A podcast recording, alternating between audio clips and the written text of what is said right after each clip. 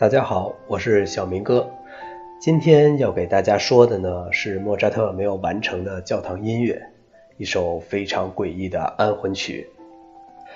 由于呢莫扎特的父亲是为萨尔斯堡大主教工作的音乐家，所以呢年轻的莫扎特自己也有相似的任命。起初是指挥乐队，后来是管风琴师，都是在教堂里面。莫扎特从年轻的时候就理所当然的为教堂写音乐。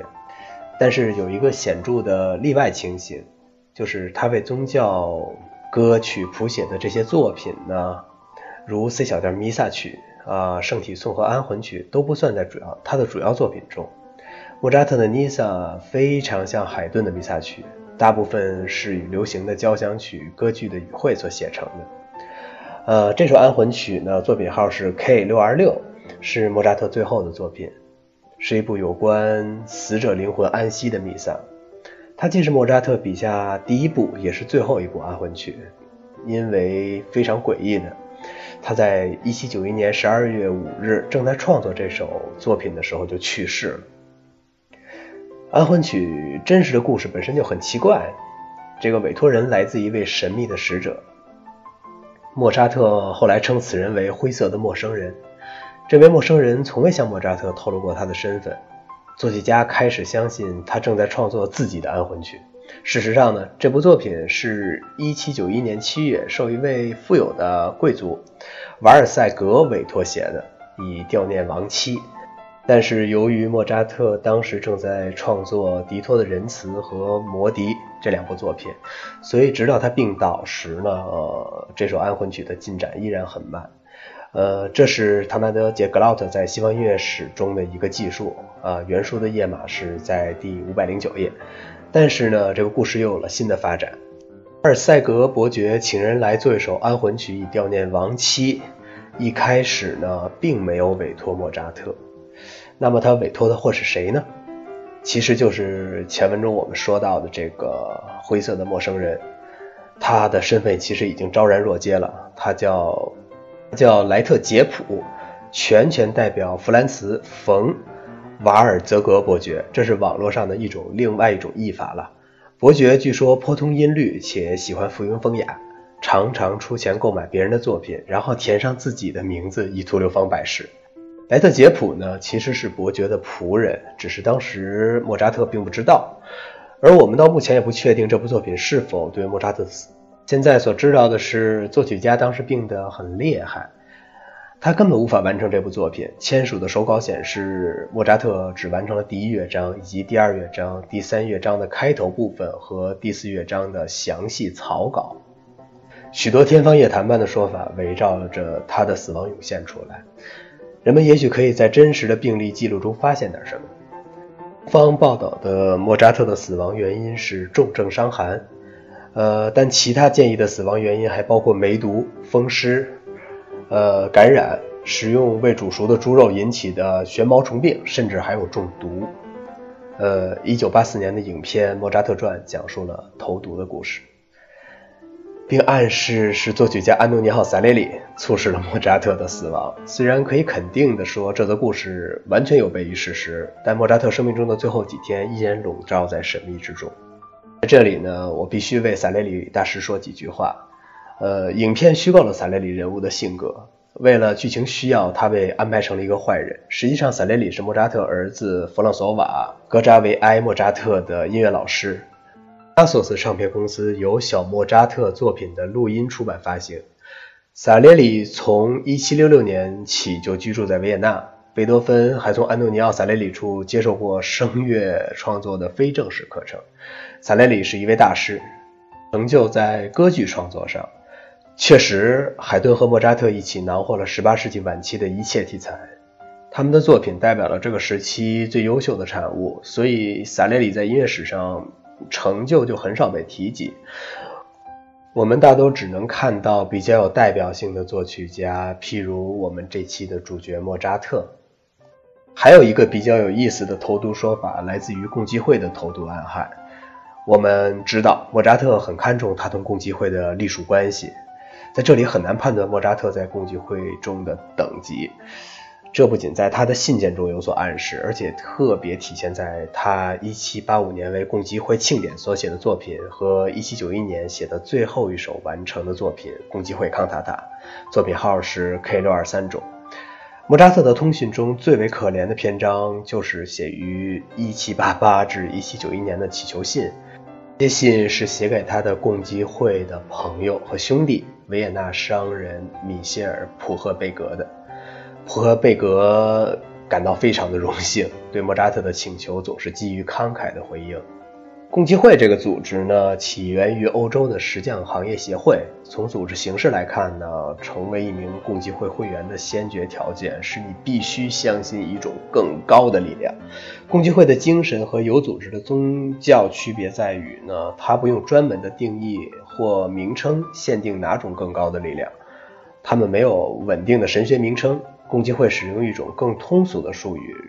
比如说，更高的存在，伟大的宇宙建筑师，这就使呃，这就能使不同信仰的共济会会员能够走到一起。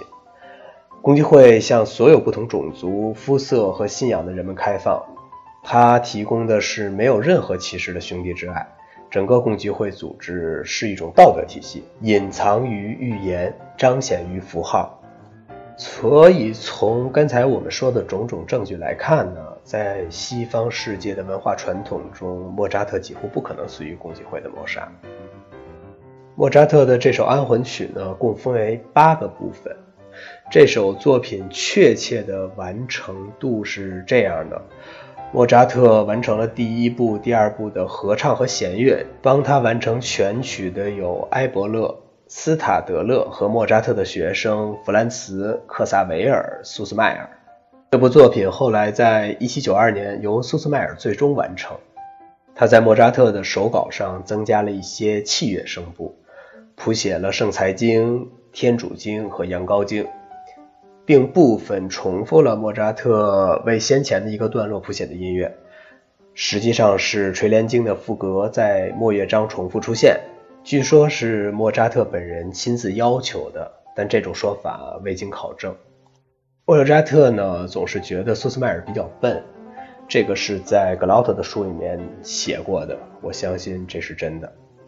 我们还是翻回头来说一下萨列里吧。在当时呢，有很多流言都传说他杀了莫扎特。这位普希金的诗歌，里姆斯基科萨科夫的歌剧《莫扎特和萨列里》。彼得·谢弗的剧本，莫扎特提供了很好的素材。萨列里教过贝多芬、舒伯特，还有李斯特。这里给大家分享一个小故事啊。有一天，罗西尼对瓦格纳说：“莫扎特死后，大家都相信是萨列里出于嫉妒而用一种慢性毒药害死了他。”瓦格纳说：“维也纳到现在还有这种流言。”这时，罗西尼说：“一天。”我对萨列里说了个笑话。贝多芬很幸运，他用自我保护的直觉让他避免与你共进晚餐，不然你或许也会送他去另一个世界，就像你对莫扎特做的那样。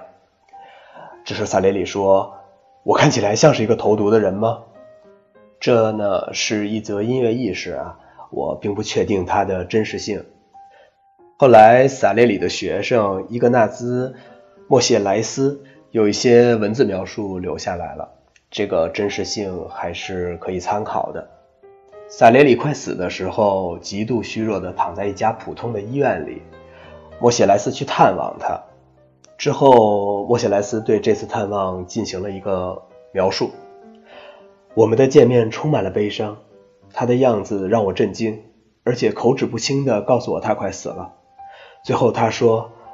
我可以以人格尊严向你保证，那些荒谬的传言绝不是真的。你当然听说过莫扎特，他们说我毒死了他，但是没有，这是毁谤，绝对的毁谤。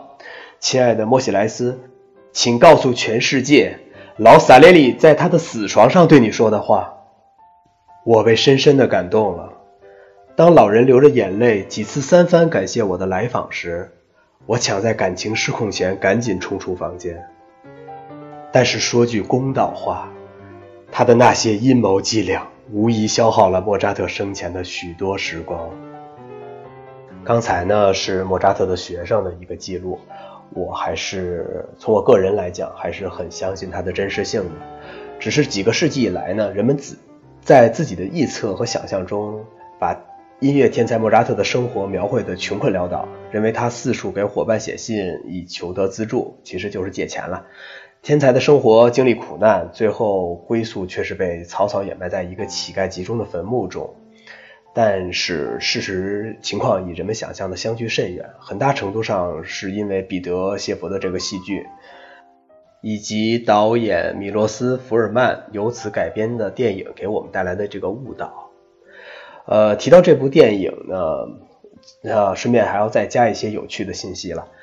呃，在电影《莫扎特传》中，年迈的被送进精神病院的萨列里时常念叨着或者大叫自己是谋杀了天才莫扎特。